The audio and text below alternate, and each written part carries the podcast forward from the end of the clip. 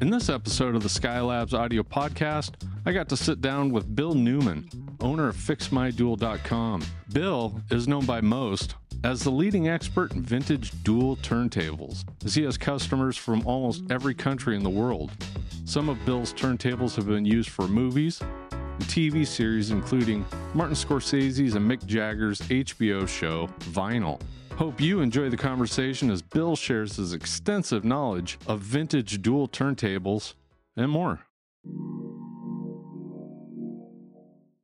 How did you get involved in dual turntables?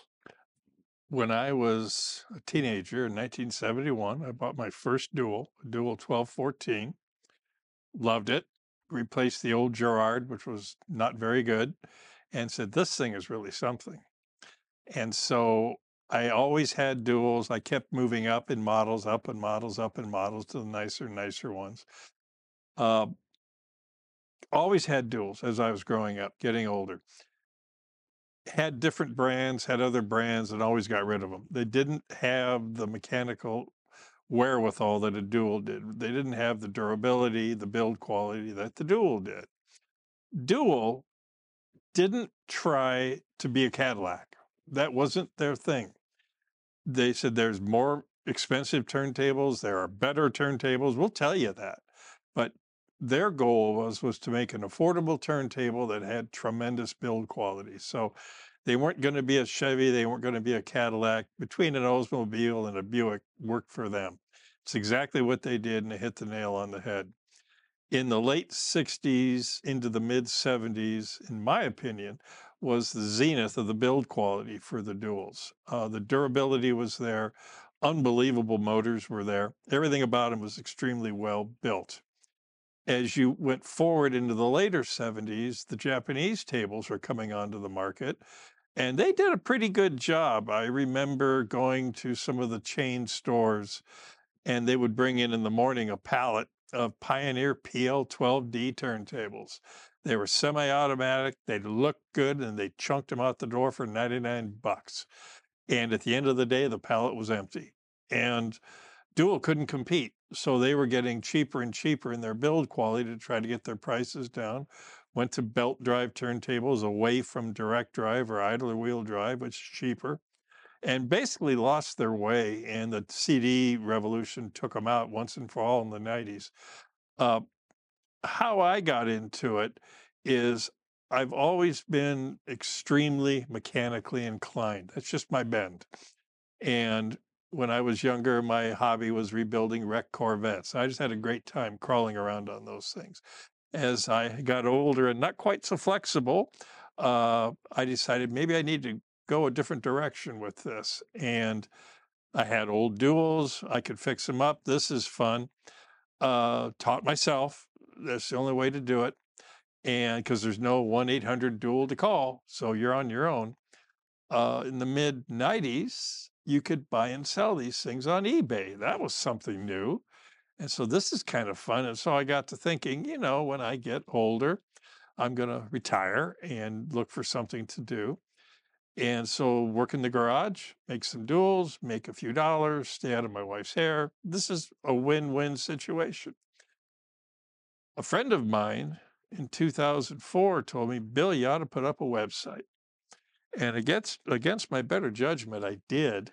Hmm. And it just exploded. Had to quit my day job, had to forget the garage, had to set up a shop, had to set up an office. And today we're just swamped with work, thankfully. Uh, we send duals all over the world. We have several repeat customers. Uh, have one sheikh in Saudi Arabia that buys one about every six, eight months. Just wants to try a different one. The FedEx bill is like fifteen hundred bucks to get it to him. That doesn't matter. Uh, we have some really interesting customers that we've run across, and I've learned a lot from a lot of really neat people.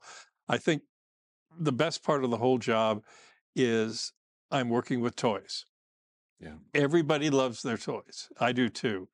And everybody's in a good mood. So it makes it so much fun. Uh, you can you're starting with a tremendous product and there was a fella at Audio Labs downtown called Lou. And Lou was a salesman for them and he didn't like duals. We got along just great, but he didn't like duals, So we agreed to disagree. And he had a term for duals, which was very apropos. People would bring a dual in for service and they say it has dualitis. What in the world is that? The mechanics don't work quite right. They're a little bit sluggish. It's not quite right. So they bring it in for service.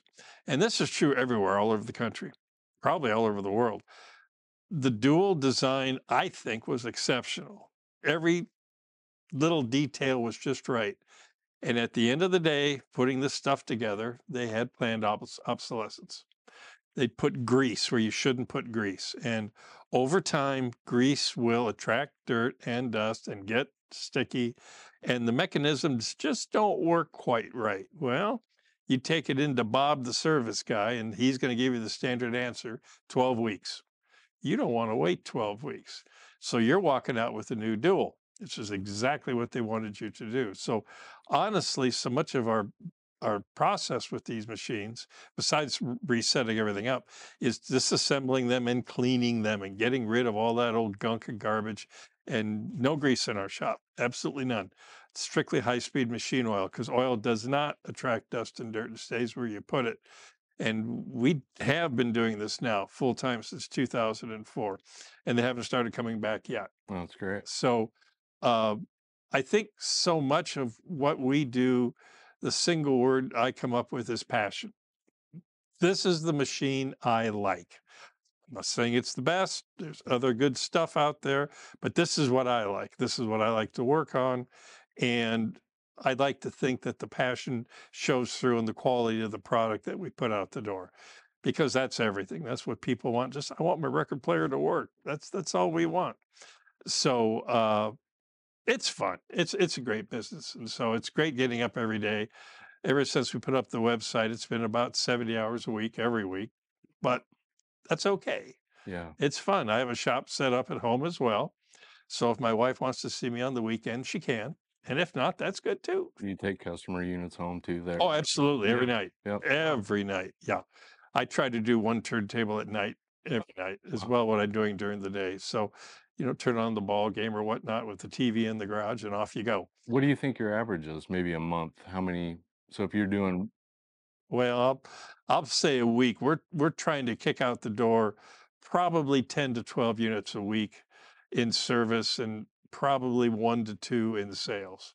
wow, lately sales have been going up. You, you never know. Um, we stock over 80 duals for sale at every all times. And uh, the reason I do that is if a customer calls and says, "Bill, I'm looking for a particular dual," my initial answer is yes, I got it. yeah, Well, what, what, what, what? Nope, I got it. Don't worry yeah, it's here Yeah. we'll take care of you and and that's fun too is being able to do that um dual was imported into this country the- well, i'll take a step back the way dual was set up is they set up a, uh, arrangements in various countries with companies to import the duals and then distribute them dual didn't do that they worked with Grundig in Germany, a company called Noresco in Canada, and United Audio based in New York here. And in the United States, United Audio would place their order for duals. Uh, the people in St. George and the Black Forest would pack them up and send them over here. And then United Audio made their own walnut veneer bases and dust covers that they made it up with these duals so you could buy the whole package. And after 50 years, their bases and dust covers have fallen apart. They weren't well built to begin with. And so that's one of the things that we do is I have a wood background. So we make our own walnut lumber bases and the best walnut in the world is right here in Iowa. And we work with a sawmill out uh, outside of town about 200, two hours from here. So it, it works out real, real well. And so we bring in some really great materials. So as far as I know, we're the only people anywhere that are offering a dual that is in as close to new condition as you can find. And my comment to customers is to me, more than half, more than half of the enjoyment of enjoying a nice piece of equipment like this is watching it work, having it look great, doing its job as good as it possibly can. Obviously, you want it to sound like it should. But if you don't really care about the appearance, buy a CD or an MP3 or something, put a disc in a slot and walk away. It'll be good enough for you. Mm. But the experience of working with real wood, a real massive piece of metal, and it's no different. Your vintage amp- receivers here, just you know, there's something about that original look that makes it work. And so that's that's also what we're selling. That's kind of our trademark is we're using that uh, new wood, new dust cover, new cartridges. Everything is as new as we can make it. Uh, Are you manufacturing other parts? oh, you have like- to.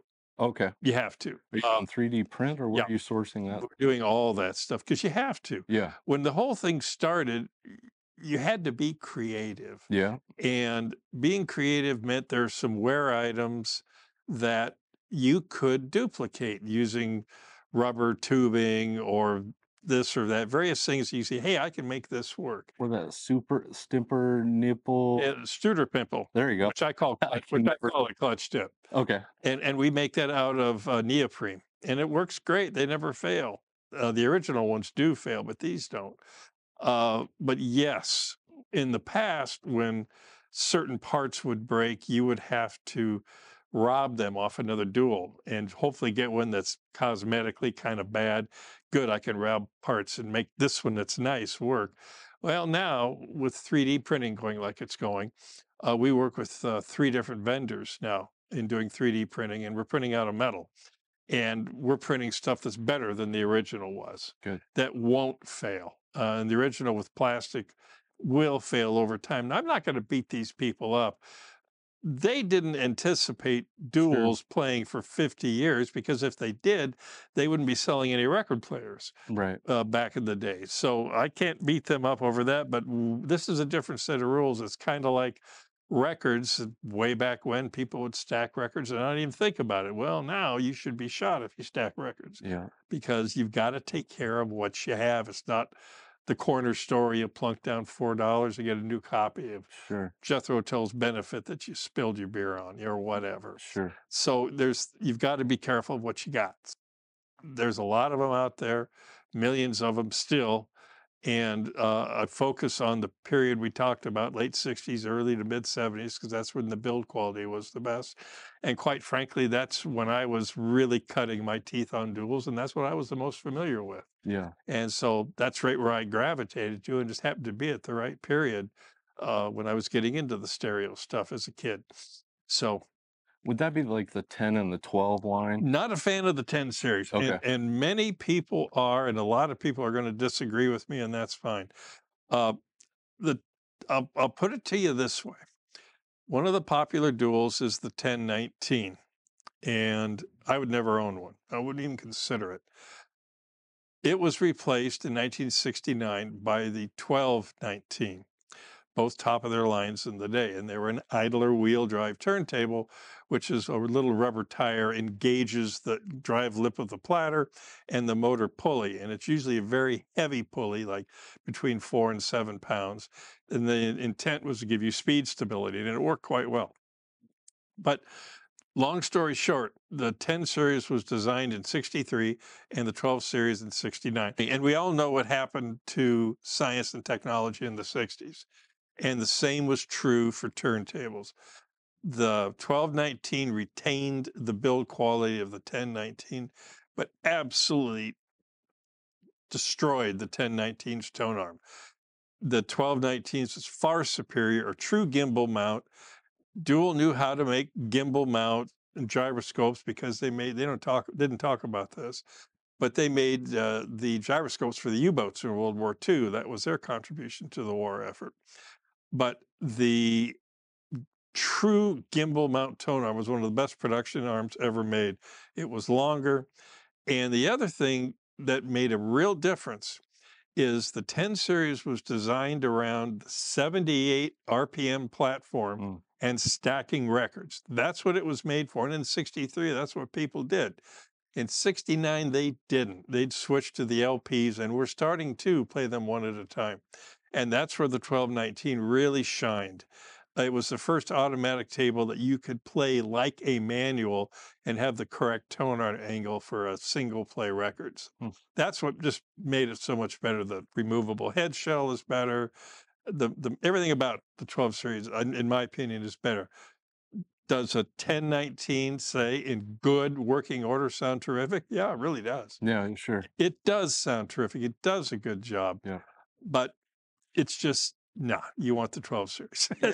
Idler drives get a lot of flack from people because you know there is that you know um, the wheel is essentially putting its energy into the platter which they, they claim rumble even though you know like the Garrard 301 and there's a lot of idler drives what are the Thorens 124 right. i know that's kind of a a, a- a nasty word for you but okay. you know you know eh, the if an idler drive I mean, do you do you feel like there is an advantage to a belt drive over an idler drive, or are are you are you under the impression that if a if an idler drive is properly you know tuned and in spec, um, you you shouldn't worry about rumble per se? I'm going to go a slightly different direction Okay. on, you, on that. Uh, belt drive is cheap. Okay, Belt drive is that's all it is. Any belt drive turntable has got a lighter duty motor, lighter duty platter, lighter duty everything. It was a cost cutting measure to go to belt drive. An idler wheel drive is more expensive to build because it's heavier components, bigger motor, bigger, heavier platter. Why a heavier platter? Uh, it levels out line variations in voltage, any little movement that you might get that could kind of jump a little bit. Will you ever hear it in a belt drive? Nah, I don't think so. On an idler wheel, never. It's kind of like an idler wheel table is kind of like taking a ship in the middle of the ocean and spinning the wheel and waiting for it to turn. Oh, it'll get there, but it's just going to take its time. And so any variations in line signal or whatever, you're never going to hear it in an idler wheel table because of the mass of the platter. The inertia will overcome any little variations you have. Now, rumble, good point. Uh, there's people that rebuild our idler wheels. The old ones, like in the 10 series, they all pretty much are shot. The 12 series, they did something different, and I've had very good luck with them being very, very quiet. Uh, but there are people out there that rebuild them, and we send co- to a company in, I believe it's Michigan, that rebuilds them for us. And so, and it, and it works real well. It's all new rubber. It works just fine. So you can overcome that, and then everything is nice and quiet. In the early 70s, people, everybody was turning into turntable snobs. I mean, it was just, eh. and people were just tearing up idler wheel drives, saying, wow, that's just making so much noise. And Dual finally said, fine, I'll fix you. And that's when they came out with the electronic direct drive. And the first one was the 701. And the theory behind that is there's no mechanical coupling between the motor and the drive system or the platter spinning. The uh, top of the motor case that spins on that table is actually what the platter sits on. So you don't have an idler wheel, you don't have a belt. There's no noise being generated because there can't be. It's electronic, it's dead quiet. And so if somebody really is concerned about that, we'll go, okay, this one's for you because you will not have that issue. And that's precisely why Dual came out with that.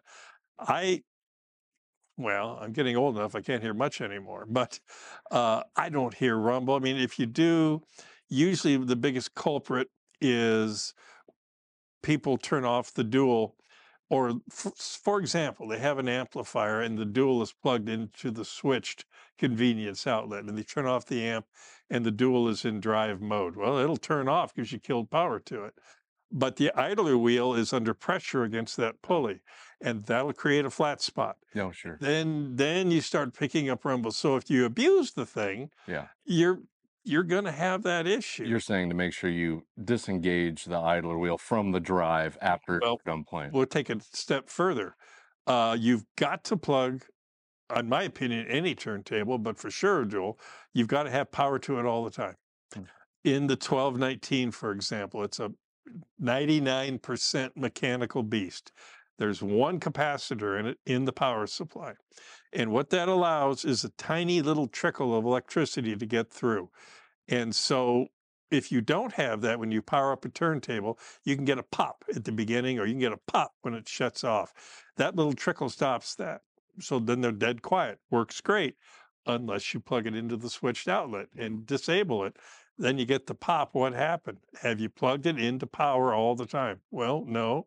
Well, you need to, and it'll go away. Wow, good tip. So that's why you that's why you do that. And that's true for any turntable. But in the same vein, if you turn off your amp and forget to turn off your dual, just about all of them without exception i'm trying to think of one that doesn't and i can't but they will all shut off either re- most of them return to the rest and shut off some of them will lift up and shut off but they won't just sit there and do like an ar does go and go and go where you have to pay attention to no disrespect to ar it's a good table but it's purely manual Yeah. that's what it's designed to do Yeah. so you can't beat them up on that but most people say i don't want to get up with the easy chair and go pick this thing or if I fall asleep. Yeah. Well, that happens. So That's the benefits to a automatic versus a manual, and that you know you, you get the creature comforts so you don't have to worry about it. Set it, walk away, do dishes, vacuum. sure. Don't have to worry about the record stopping. Uh, nice thing about a manual is you never really have to fix it. And that's what I tell people too. eh, When we sell record players, somebody comes in or gives us a call most most of the time. Uh, my first question is going to be, how are you going to use it? How are you going to listen to it? And they people can come in and say, Bill, I hear the 701 is the, the wherewithal, the end all, is what you have to have. And I go, well, maybe, maybe. How do you listen to it? And I like to say, are you the type of person who will go into a room, shut the door, sometimes close the blinds or window shades, and sit there and turn on the stereo and focus on it and put on something and really listen to it and have a good system to go along with it. If that's the type of person you are, let's talk about the 701. Yep. If you're a person, which I would say is more normal, that really wants it to sound good but has a life other going on, then that's a waste of money. You'll you won't hear or appreciate uh, the difference in sound, which is very negligible. But I had this one customer, and I don't have a trained ear. Far from it. I'm more of a mechanic than anything else. That's what I am. One of my professors was a music professor at Penn State. Okay, you know music. And he came back to me about a month after buying a uh, 701. He said, Bill, I got to tell you, there's this one orchestral passage that I listened to. And in the back of the right speaker, and he knew right in the placement where he wanted it, he said, it's percussion. And there's a hi hat cymbal back there. I've never heard that cymbal slide on its stand. He said, in the 701, I heard that. First time I've ever heard it. I knew it was there. His exact words. I knew it was there, but I never heard it. I heard it here. Okay, you've got the right turntable. It did something that no other turntable did for you. And he had some expensive ones and never had it. He said, This is it. I got it. Okay, I, I believe you. Yeah, I, sure. I would. So to a trained ear, which is much smarter than I, uh, yeah, that. So we try to get the right record player to the right person.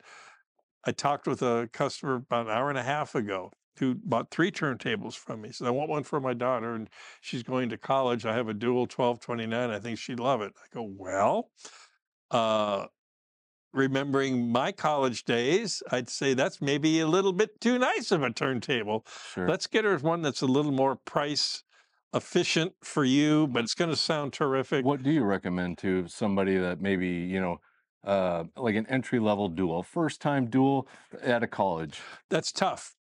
And and because you've got to weigh more factors than money. And and the reason I say that is we can get you into an inexpensive dual that's going to do a great job. And I say inexpensive with our bases and dust covers, they start at about 450 bucks. So it's not cheap. Uh, and they go up over 1100. So that's kind of the range of where our duals are. So it's not something you spend lightly. And I understand that. But I feel an obligation if a customer's talking to me about a specific turntable or specific dual, Bill, I have a model 1212. I'd like you to fix it up. Nope. won't do it. I can, but it's not worth the money you're going to invest in it.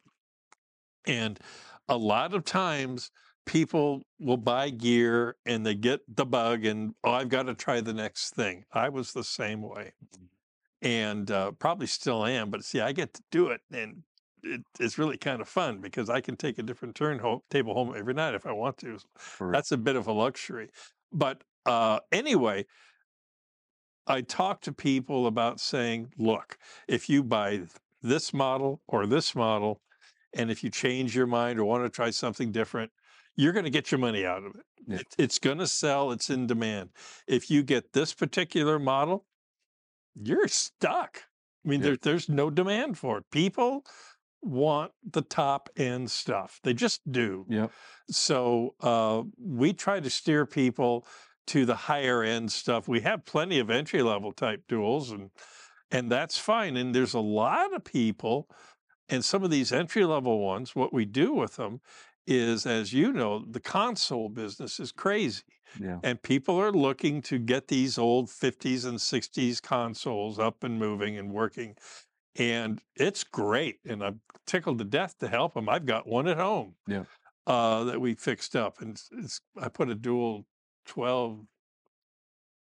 What did I? I put a 12 16 in that one because the twelve eighteen has a gimbal mount and it was too high, and the twelve sixteen didn't. It just tucked in just perfectly. So you kind of got to think, but that's what, and those tables fit in that application beautifully. They're smaller chassis size, and that's what fits in, say, a console. Yep. And so for that application, they're terrific because whatever dual you put in is going to be better than the GE you took out of the Well, thing. A lot of turntable or a lot of consoles, you know, especially Grundig and Saba and Mhm. Telefunken, all came with dual turntables in it from factory. And we do a lot of even upgrading with duals. They came with like a 10, 10, 10, 11, 10, 12. Eh, let's put you into a nicer dual that'll fit right in and Yeah. sound better, in, play plug better. Perfect. And we run into a situation too, which helps our customers a ton. Uh, we make on a 3D printer, or I'm sorry, on a CNC router, misspoke. Uh, our inserts are tempered masonite for our wood bases. And so I said, "Hey, here's a here's an insert. Yep. You can put it in here, and with a router, use it as a template to machine it, or just cut a big hole, screw it down, and you're done." Yep. So you know that's little things like that. It makes it easier for people to think. They, you're absolutely right because we at one point were in the console business, and a lot of the problem with those consoles is the real estate. You know, most turntables are 18 inches wide. You can't put a modern turntable Nope. inside of a console. Uh, the the framing, and we've used your template. You gave me one at one point, and uh, I, I used it and it worked great. Um, that is, we used to recommend duals for people all the time. I think I'd sent them over to you to grab you know, go go grab a, a turntable from dual or from Bill, and then we'll install it. Sure. And um, and they're spring loaded, which is good too for uh, rumble mitigation or Yeah. uh, feedback loop. So um, I know you've got some pretty high end customers. Have have any of your turntables ever made it into uh, any movies or anything like that? that It's know interesting they have. Um, and how these people find me, I'll never understand, but but they do. And uh, we were talked with a production company that was shooting uh, Mick Jagger's film for I believe it was HBO, and it was called Vinyl. Vinyl. Uh, they called in a panic saying, "Bill, we need two 1219s." And so I was taught, they had no idea what they were looking for. And I know how I am if I watch movies from the 60s or 70s time period and they flash a turntable. If something doesn't look right, I'm going to scream at the screen. That's right. This isn't right. That's right. And so they go, Bill, this takes place in 1969. This is when the t- good 1219 came out in 69. That's great. Uh, it was most likely sold with a Shure M91E, not an ED, Uh-huh. but an E. Yeah. The ED didn't come out until 1970. People are going to notice that, as Sure. dumb as it sounds. So we had everything period correct, and they knew that. And word got back to me that people commented on that, saying, "How did you find one so period correct?" Nice. So you you've got to be on top of your ball. There's been a few other movies. Uh, the what was it? Live and Die in Hollywood, the latest one from Tarantino, No. whatever that was Oh. in. There's What was that called? we put a dual 12 or 10 19 in that one and i forget what the name but anyway that was the latest tarantino one and then uh there was another one i don't know i've kind of lost track of them but they do call from time to time saying bill we, we need and where did they find me i mean it's not like i'm out advertising but but they do and these production people they have money to spend and everything is sent overnight you know i have it there in two three days and say I want it tomorrow. And yes, ma'am. Yes, Yeah. Sure. that's it. Yeah. I know when to say That's yes. cool though. I mean, that's that's really cool. So yeah, you get to do that. But but so much and the fun for me, Once upon a time in Hollywood. that's it. Once upon a time in Hollywood. Thank you. But what is fun for me is the challenge of making sure it's period correct. yeah. That yeah, yeah. that's that's Well, that's the you don't want to get that wrong. no, you don't no. I- Isn't the are you, is it the green stylus? actually black. Black. Okay. It's it's the black one and the ED was yellow. Okay. Okay. but the cartridge body was different and these are all things that you would see and it's just and you know 99% of the people wouldn't get it yeah. 1% would Yep. and I, i'm that 1% oh i'll pick them apart if i see it yell at my wife that's not right Yeah. oh be quiet Yeah. okay all right all right it was still not right right. Right. Right. it's not right Well, they got the right guy. so yeah attention to detail that all you do but attention to detail and have fun Yeah. And have fun it is music after all Key to life. yep Real quick, and we'll get back into the interview with Bill. If you're enjoying the content, want to help support the channel, do make sure you subscribe so you don't miss any episodes. Make sure to head over to skylabsaudio.com forward slash shop for lots of cool t shirts, platter mats, Grado products, custom speaker stands, and a lot more. And now let's get back to Bill and talking about duals. Thank you. Are you okay ask me another question Yeah. Let's do one more question. Okay. Bill, why do you like duals over other brands? Okay. Bill, why do you like duals? over- As we talked earlier, it's what I had, it's what I like. There's other brands that are good tables. Some people are really fussy about their records. They're fussy about vacuum cleaning them. They've got all kinds of stuff, and that ain't me. So I'm used to my disc washer, which everybody seemed to have. They were relatively inexpensive. Did a good job of cleaning records. And when I was in college, I had my duals and everything was fine. And I'd open up, put a record on. I'd put uh, my disc washer, put my fluid on it, and put it on the leading edge of the record as it's spinning and kind of rotated. And you'd dog down the motor a little bit, but it would go. And then your record's clean and you're playing. Life is simple. I liked it. Yeah. Some reason I decided I had to have a Thorens. And I owned that one day and got rid of it. Went right back to the store. I said, I want my dual back. Why? What's wrong? What's wrong with it? I said, Well, I'll tell you what's wrong with it. I didn't think it through. For most people, or a lot of people that are really take care of their records, it wouldn't matter. You can't use a disc washer on a Thorens because the You'll chassis, out. it'll bottom out every time. Yeah. And so, not good, not bad. Philips is that way, AR is that way, several brands are, and that's fine. But I'm lazy. I like my disc washer. That's just who I am, and that's why another reason why duals work for me. Yeah. Uh, it's just very, very customer friendly because I put the disc washer on it, chunk. Yep. I just looked at it. What? This isn't going to work. Yeah. I could change my habits or change the turntable. Well, we know what happened there. Yeah. And you, I mean, just because I know you, I've talked to you so many times. In your opinion, the kind of the Cadillac is the 701. It is. Uh, I like, again, that was a sweet spot in the early to mid 70s where build quality was perfect. Getting into the later 70s, things were getting cheaper. There was more plastic, and Dual was starting to get a little too cute for its own good. And the reason I say that, again, take a step back, Bill, they were putting some plastic parts in and they weren't looking for these things to last 50 years, but they are, and we're and here we are. So we got to work with what we've got. And the one that replaced the 701 was the 721, direct drive, great motor, everything about it. Uh, many things about it I really like. it has a continuously adjustable height tone arm, so you can get your vertical tracking angle perfect. And if your record is a heavier 180 gram, you can tilt that up a little bit, and oh, it, it great idea. Mhm. Well, you got a ton of little plastic gears and sprockets and things that are made of unobtainium. Yep. And if one breaks, you're sunk. And there's not enough out of them to pay for the development cost to make replacement parts. They made like a hundred thousand of them or so. So there's just half of them stayed in Europe, half of them are in the in the landfill, and so you're you're having kind of a finite quality of it of them. So um, that's when they started to go. But this, the 701, I'm a huge fan of. Uh, it's got some issues.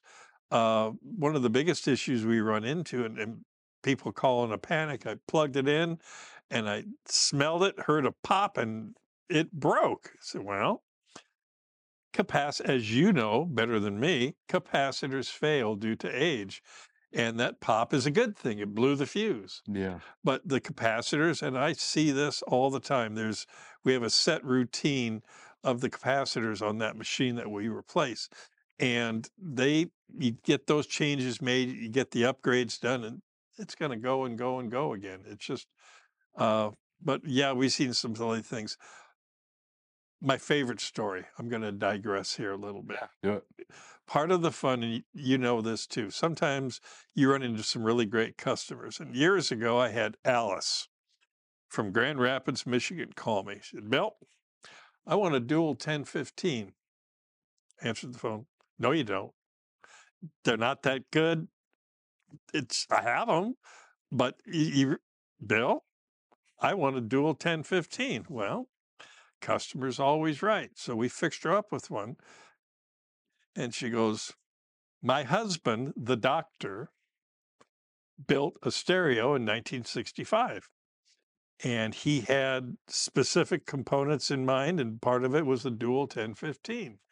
And she said, Over the years, things failed, went away, whatever. Well, the doctor's dead now. That's exactly the way she put it.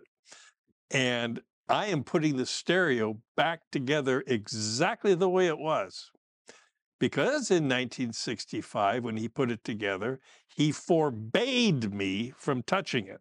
He said, This is my stereo. This isn't yours. Don't touch it. And so he's dead now, just the way she said it. She said, I'm putting that stereo back together and I'm going to touch the hell out of it. Good for her. Exactly what she said. Good for her. So you we've got some wonderful customers. and that makes yeah. it so much that makes the business that's that's everything. It, yeah, it is. It, and then people, like we said earlier, we're playing with toys. People are happy. It's a good product to begin with. Uh, I've taken a tour of Germany, and I went over to the Black Forest where they were from, and unfortunately, it's long gone. But the German National Turntable Museum is still there, and the next town over is the Cuckoo Clock Museum, and people look at the underside of a dual and will say, "My God, look at all the gears of this. It's almost like a cuckoo clock." I said, "Well, they're neighbors, so it makes perfect it- sense." It's like I, it reminds me of like synchronized swimming under there. And I, I, the the first time I met you, um, I had just opened Skylabs. I had always wanted a dual. I never, I didn't, I had just gotten one, and I was going to get this dual running. And I remember at this point, I had told customers, you know, one one bit of advice I would say is, you know, when you have something that's specialized you know, sometimes you just need to find the right person to fix it. You don't want to just take it to anybody. And I said to myself, you know, I'm going to do this in this situation. I got a 1229. This is a really nice turntable. I'm not going to try and fight my way through it. I'm going to find somebody that knows a 1229 Mhm. and I'm going to send it to them. And so I get online and I start Googling dual specialist, blah, blah, blah. And I come across the site, Fix My Dual and I wanted to email or you know just get some general information how do i ship it to you all this stuff and i remember I, I get to the phone number and it says 515 and i was like you've got to be kidding me so you know it turns out that bill is right in west des moines iowa and so i remember i you know i called you you said yeah bring it on in so i, I, show up and you brought me back to your back bench area and you had that thing torn apart in uh, it had to have been 15, 30 seconds, somewhere Yeah, there. I mean, it was it was just down to you were moving so fast. It was so cool to watch. You know, instantly I'm like, this is the guy, obviously, that you know you want working on your dual because you know this thing so well. It was really apparent really quick. And you had that thing put back together, new grease, new oil. That thing ran like a top. It was insane. I, it was so impressive. Um, and you know, I used that turntable for a long time. I did end up selling it at some point just because I mean, you know how it is, especially in in this business. I like trying everything, like you're saying. You know, take something new home, try it out. And um, I remember the you know the person that I I sold that to just still has it to this day, um, and it, it still works great. I've I've bought and sold several turntables just with you in Des Moines.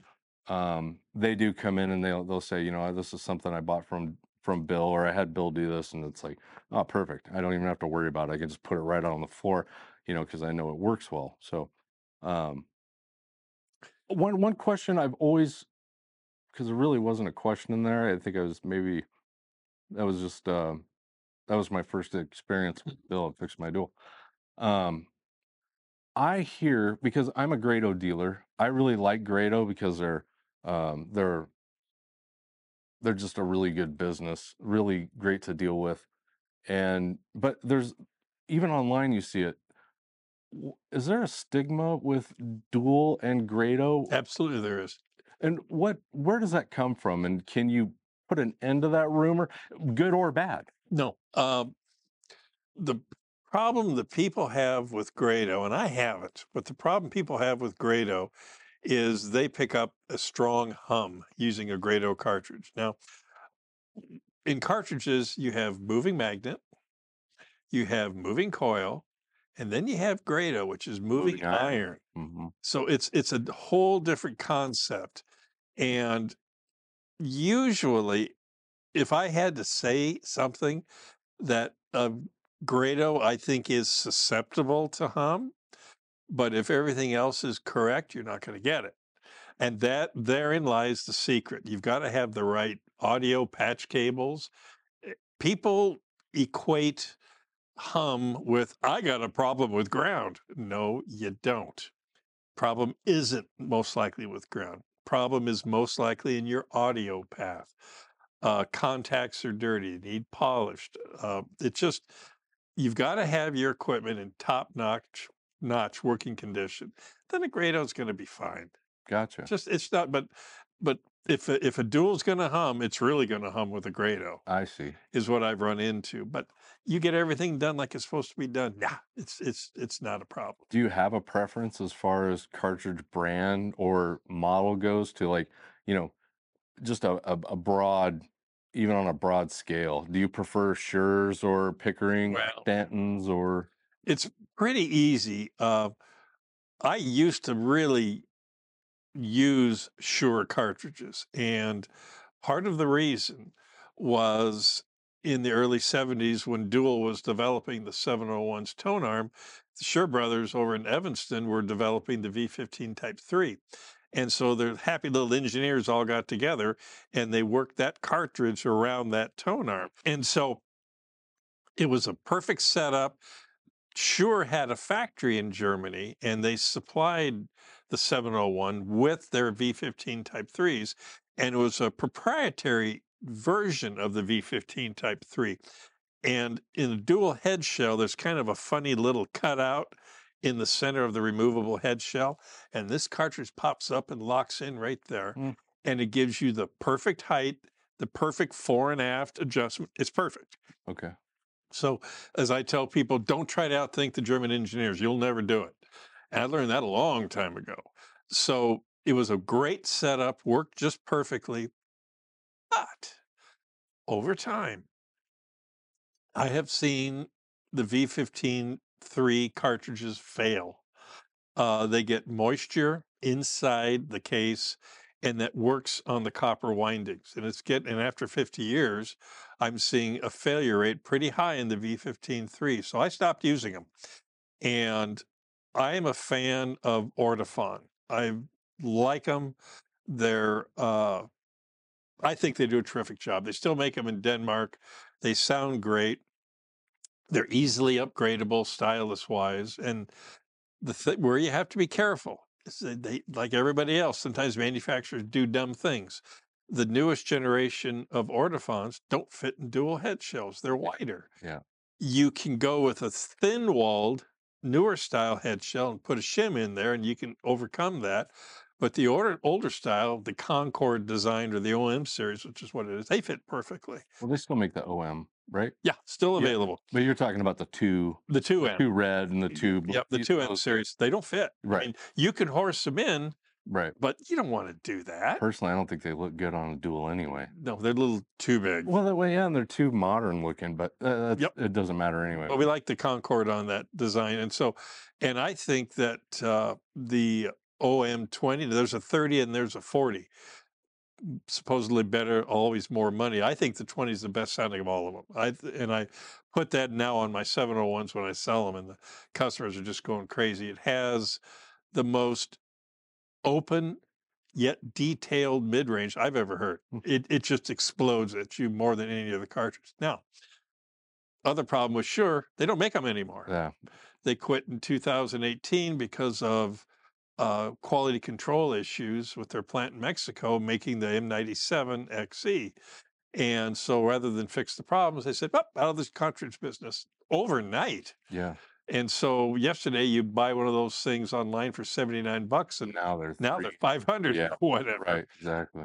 And they're not that good. Yeah. Uh, there's other brands that out there doing a very good job, but mm, it's just I work with a supplier out of New York, and he gives me tremendous service, and he gets me my Ortofons when I need them, Yeah. whatever quantities I need. So you have a good relationship with Grado. I don't have anything bad to say about him. It's just that I have the same type of deal with the Ortofon people, and I've just been very satisfied with their product, and it makes the dual sound terrific. Well, we're, we're an Ortofon dealer too. It's just um, unfortunately they've maxed out on um, retailers that are allowed to sell online.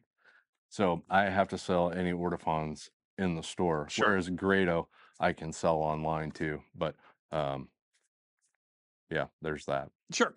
But no, we've had good luck with that. And, you know, little things like patch cables, make sure you have good shielded cables with good content, just all these little things you need to do. One of the things I wanted to touch on, you were talking about me working on duals and whatnot.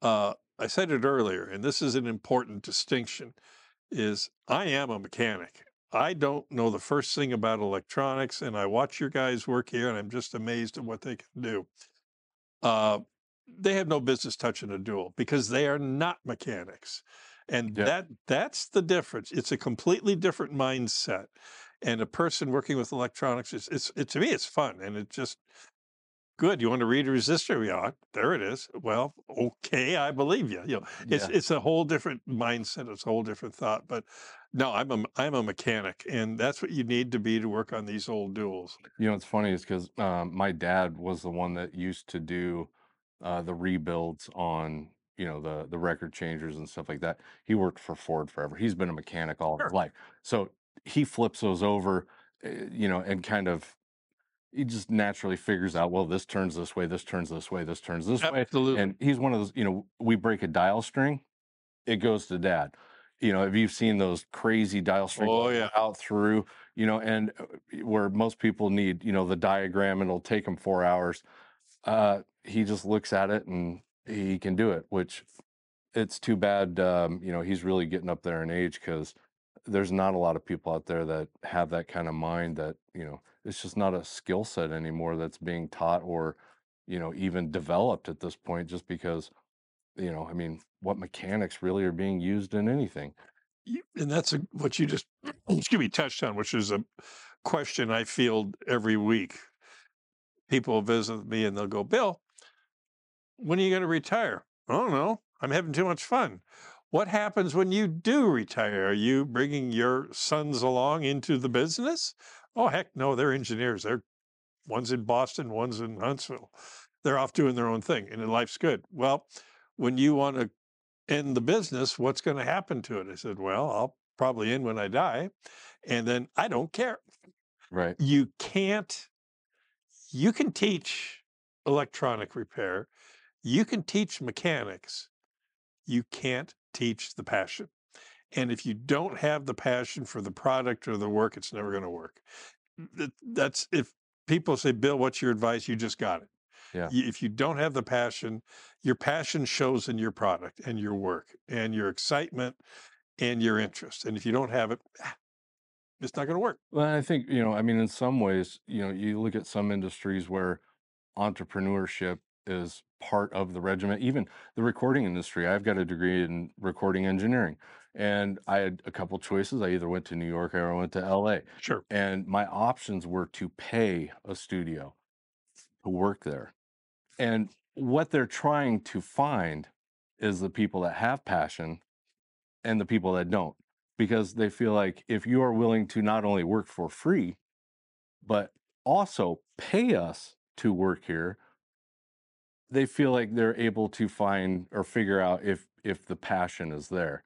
Um, I obviously didn't have enough passion because You did, but didn't have enough money for Well, York rent. Jeez. yeah, right. Isn't that crazy? And that's what some of those students did after they, you know, they graduated there, um, which is crazy. It's kind of like the whole pay to play for musicians too. That was a common practice too, where you know bands would, you know, if you wanted to play a certain venue, the band was required to sell 200 seats, and if you didn't sell those 200 seats, well, uh, you just paid the venue because you had to purchase the seats.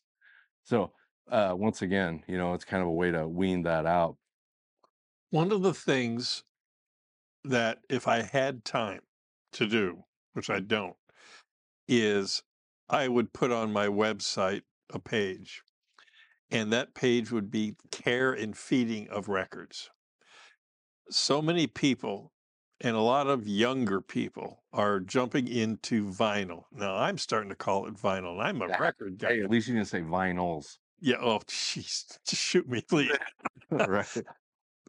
a lot of people are, are jumping into this college age kids, young people, and they see this record and a record player as this panacea. Everybody says it's so terrific. I have to listen to it. And my initial comment to these people when they call is, wait a minute, do you know what you're getting into? Yeah. you have to take care of the record. You have to clean it carefully, better than I do. You have to do so many things because if you don't, it's going to pop and crack and skip, and you're going to be spending the time you set everything up, you know, well over a thousand dollars on stuff, and you're not going to be happy, and it's not going to perform what you want it to do. And I don't want to sell something to somebody that says, "Gee, I didn't know it was going to be like this." I'm not faulting you for not knowing. I fault myself for not teaching you what to expect. And we're lucky growing up, especially me, around record players and learning at an early age how you had to take care of things. or Your dad would smack you.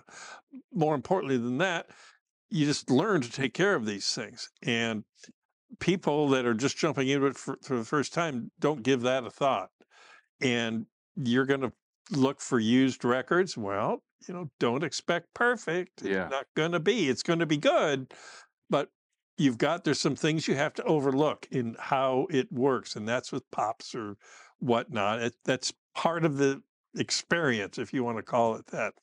And if you want something to mm-hmm. sound like a perfect CD or MP3, that's what you need to buy Yeah. don't uh don't buy a record player you won't be happy with it and so that's what i'm trying to try to do as well is understand my customer you know if it's an older person like me who's been around it or especially previous customers we know what we're going to get but this is what i want great Yeah. we got them let's go you understand you understand the level of performance and there's a level of expectation Sure. and if you come into it and go, well, I didn't think it was going to be like this, well, then I didn't do my job telling you. And I need to put a page up, care and feeding of records. I've been saying that for years. But when you work 70 hours a week, you don't have time for that. Well, and I say this all the time too. You you do need to be there's you need a certain level of OCD. You know, you need the right amount of OCD where you're you're cleaning your records because you have to clean them, and then but you don't want to be over OCD where any pop and click is going to drive you crazy. So there's kind of a fine line with records where, um, you know, if you're not OCD enough, you're going to destroy your records. If you're too OCD, you're going to hate it anyway because there's so many imperfections Yep. in the medium just from just the way it is. just the way it is. yeah, it that's those are records. Yeah. It's just it's just that simple. The other thing too is, you know, I'll tell people this, you know, they come in and they, you know, I want to buy my son or a daughter, you know, um, their first turntable. Do you have any of those suitcase record players? And I say, yeah, no, you know, obviously we don't, um, for a lot of reasons, besides the fact that, you know, they're horrible on records. Yeah, Mickey didn't play here. Yeah. uh, The main thing for me is, you know, I always say it's kind of like getting into photography. You know, you don't want to, if your if your kid comes up to you and says, I want to try out photography, if you buy him a $30 click and shoot, are they really experiencing photography or are they just clicking a button on a camera? You got to get to a certain, you know, there's a there's a baseline um, of what is going to get you the experience of a vinyl record. And unfortunately, you know, it, there is a little bit of investment involved. Buying a Crosley Cruiser uh, with a, a barbed wire stylus on it that is going through a tiny speaker built into the, that, you're not experiencing vinyl records No, you're Uh, destroying them, is what you're, you're, doing. you're really destroying them. And so, you know, at your point right there, you know, I, I do think a lot of people feel like, you know, because we live in a world now that is, uh, what's what's the term? Um, plug and play. no, Yeah, where we live in a plug and play world where, you know, you either you, you take a device out of the box, you hit play, and everything plays on it. You know, with a with a turntable, oddly enough, I get customers that are my age and older that you would have to think have owned a, a record player at some point in their life. And I'll they'll buy a turntable. I'm thinking about getting back into vintage, cool, you know, or getting back into vinyl, great, you know. And then I'll get a message um, a couple hours later, and they're sh- they got a picture of RCA's, and they're like, "How do I plug these into my speakers?" yes, And I'm like, you know, okay, once again, maybe I should have asked, but I just assumed that you realize those have to go into an amplifier, and then you know the speakers plug into the amplifier. So there is a lot of re-educating, uh, even for people that have been out of the hobby for a while, and there is a lot of new educating with people getting into the hobby, and that this is not a plug and play universe of music playback. There is a lot of there's there's a lot of maintenance, there's a lot of setup, there's a lot of things to learn in order to get a decent vinyl experience. there absolutely is, and you have to know what your customers are doing. We do most of our business, almost all of our business, uh, is shipped in from everywhere. And one of the things we do, or I do, is every single turntable I talk in, every single one. You go to my website, you won't see my address. I don't want somebody taking a turntable, chunking it in a box, and going to the nice UPS or FedEx guy and say, have fun with it. They will. Mm. And they open up a bunch of junk. So, no disrespect to the delivery guys, they're great. But if it's not packed right, it's not packed right. right. And so we insist that every customer calls and I go through packing every single time. If my wife heard it once, she's heard it a million times, and just looks at me. I said, You got to do it. Yep. If, if you don't, it's going to arrive broken through nobody's fault. They're tough machines, but still. And when we sell a table, uh, besides the instruction manual, I do my cheat sheet, which is a one page quick setup, guys. Guys, if you follow what I say, you'll be playing in five minutes. Balancing the tone arm is critical. Yep. People, you've got to beat that into their head. I hate to say it like that, Yep. but people call with a complaint. Did you balance the tone arm? Let's go through it together. Yeah. Oh, got to remember that. Call me if you have questions. That's why I'm here. Uh, but the other thing that we run into a lot is people understand the way record players work, and they've got that nice new home audio system they want to plug it Oh, into. Well, guess what that doesn't have? That's it. It does. That's my real simple question. Do you have a phono setting on the selector switch? If you Yep. do, it's there. If you don't, it's not. not insurmountable, you can buy another little box that'll do the job for you. We just need to know because that's an additional expense. And before we start taking your money for buying a record player, I want to make sure that you're going to have everything you need so that it's going to work. And it's just learning your customer a little bit and get get them talking and say this is what we're trying to do. And uh, most times people will really appreciate that. Well, all times, really. Sure. People appreciate that because they get it. They want it to work, and you know, no more than I want it to work. We're in an internet world, and we care what people say online about us, and we work darn hard for our reputations. I know you do. I know I do. Mm-hmm. And you want to keep it that way. And so the best way you can do that is with a good product, customer service, and be there when they need you. That's it. And that's all I try to do. Yeah, well, you've done it, obviously. I mean, I only hear uh, really good things every time your, you know, your business and name pops up on, you know, whatever forum it is, and it, you know, it's the same thing. It, it, it's tough. I, I can't imagine. We don't do any shipping in or out, and I, I, I can't even imagine um, how difficult that must be um, to accommodate some of those things when you know you can't be in the same room and whatnot. But so, what are your thoughts maybe on the differences between vintage turntables or vintage stereo equipment versus the new stuff that's coming out today? Um, what are your thoughts on on that? The it's to me it's real simple. Uh the world has changed.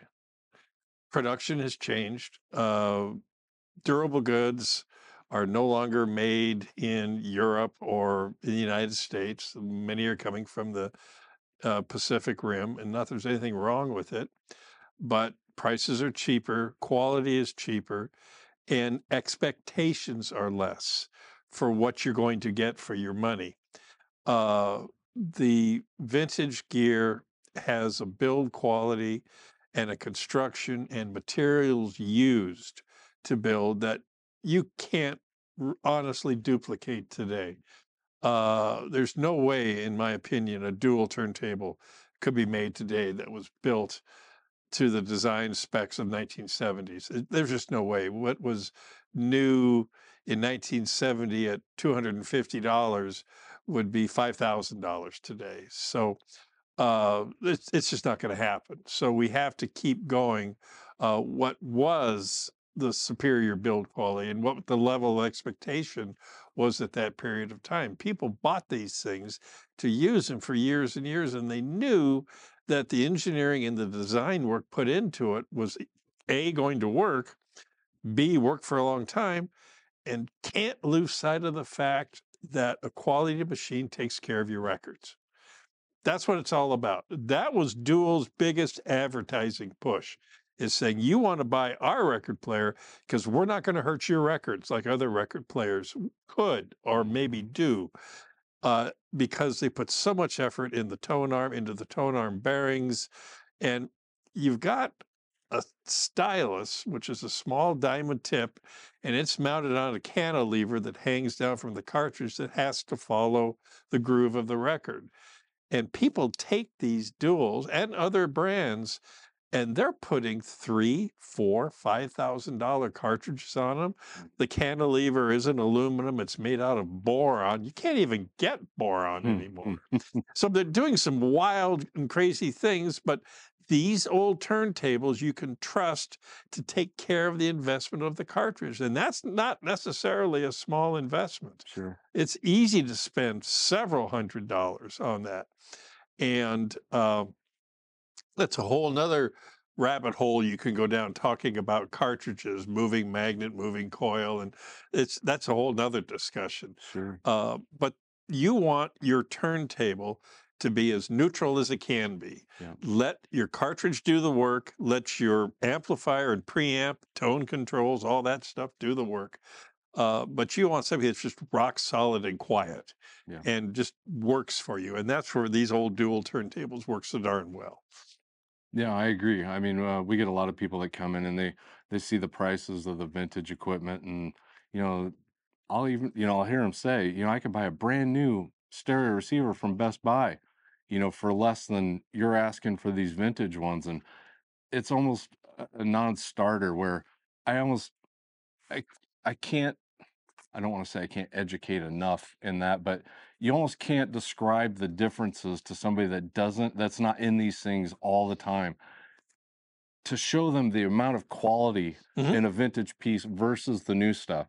And that I, I do say this quite a bit. Uh, you know, once that warranty is gone, that unit is gone. You know, with the new stuff, it's not repairable. Nobody they're not them. made to be repaired. Nope. Yeah, they're they're just disposable, and you know it shows in the pricing. You know, it, it does show in the pricing because there is some really nice equipment out there being made. It's just not being made on a consumer grade level because most people are priced out of it.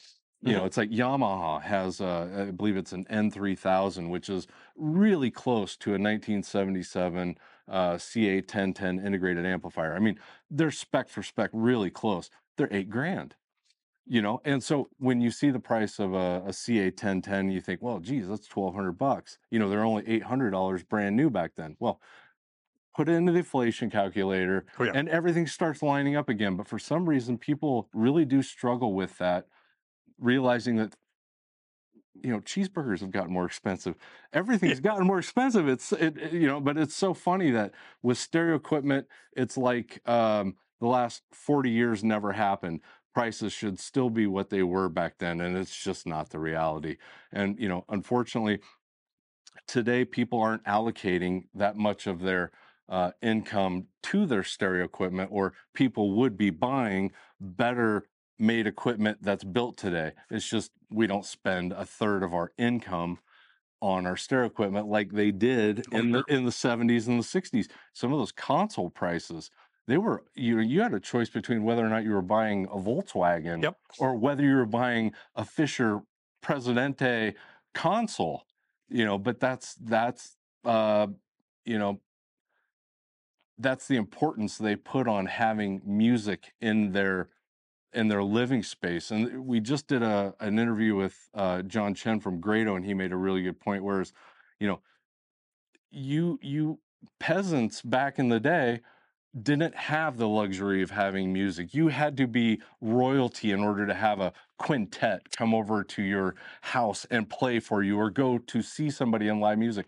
You know, once the advent of music reproduction happened uh, and mainly became as popular as it did in the 50s and 60s, that opened up everybody to be able to experience the world of music reproduction. And now it's gotten to the point where it's really for the price per unit, you can get a really good sounding stereo for very little money.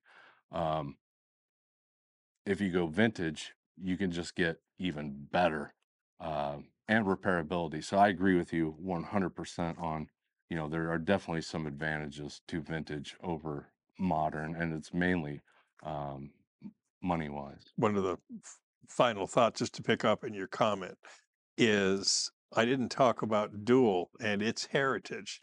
What kind of a name is Dual? Doesn't make any sense. Well, two brothers started the company in the Black Forest in 1923, and Dual was dual powered. Hmm. It had a mainspring that you could wind up or you could plug it into the wall.